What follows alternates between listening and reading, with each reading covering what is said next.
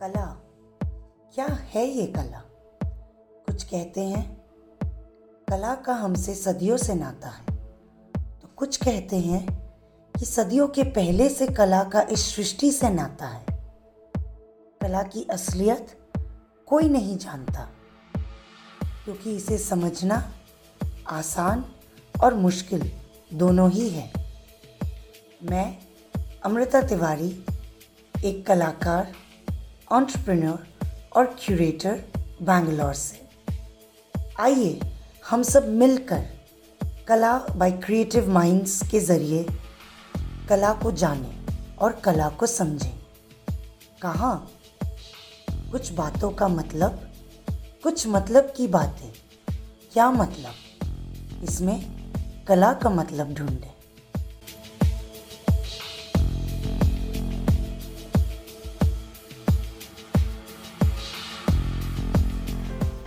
Well well, दोस्तों हमने बहुत सारी बातें की हैं कला को लेकर। क्यों ना आज हम समझें कि कला में कितने तरह के मीडियम्स होते हैं। जी हाँ मीडियम यानी कि जिनसे हम कलाकृति करते हैं जिनसे हम अपने ड्राइंग्स को आर्ट वर्क में कन्वर्ट करते हैं। जिनके ज़रिए जिनके माध्यम से हम अपने ड्राइंग को आकर्षित बनाते हैं। और क्यों ना हम इसे अपनी ज़िंदगी से जोड़ें? आप भी सोच रहे होंगे कि मैं क्या बोल रही हूँ।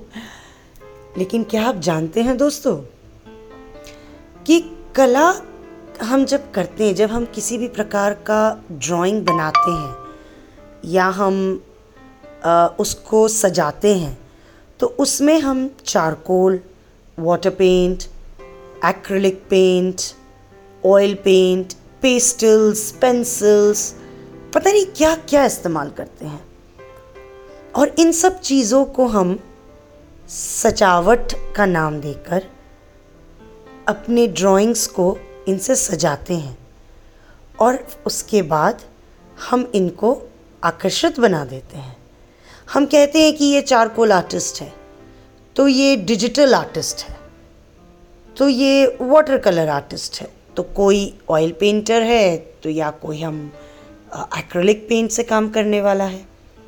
ठीक इसी तरह, जिस तरह ये डिफरेंट डिफरेंट मीडियम हमारे ड्राइंग्स को आकर्षित बनाते हैं, उसी तरह हमारी ज़िंदगी में भी बहुत सारी ऐसी चीज़ें हैं, जिन्हें हम रोज़मर्रा की ज़िंदगी में इस्तेमाल करते हैं और उनसे अपनी ज़िंदगी को सजा कर उसको आकर्षित बनाते हैं।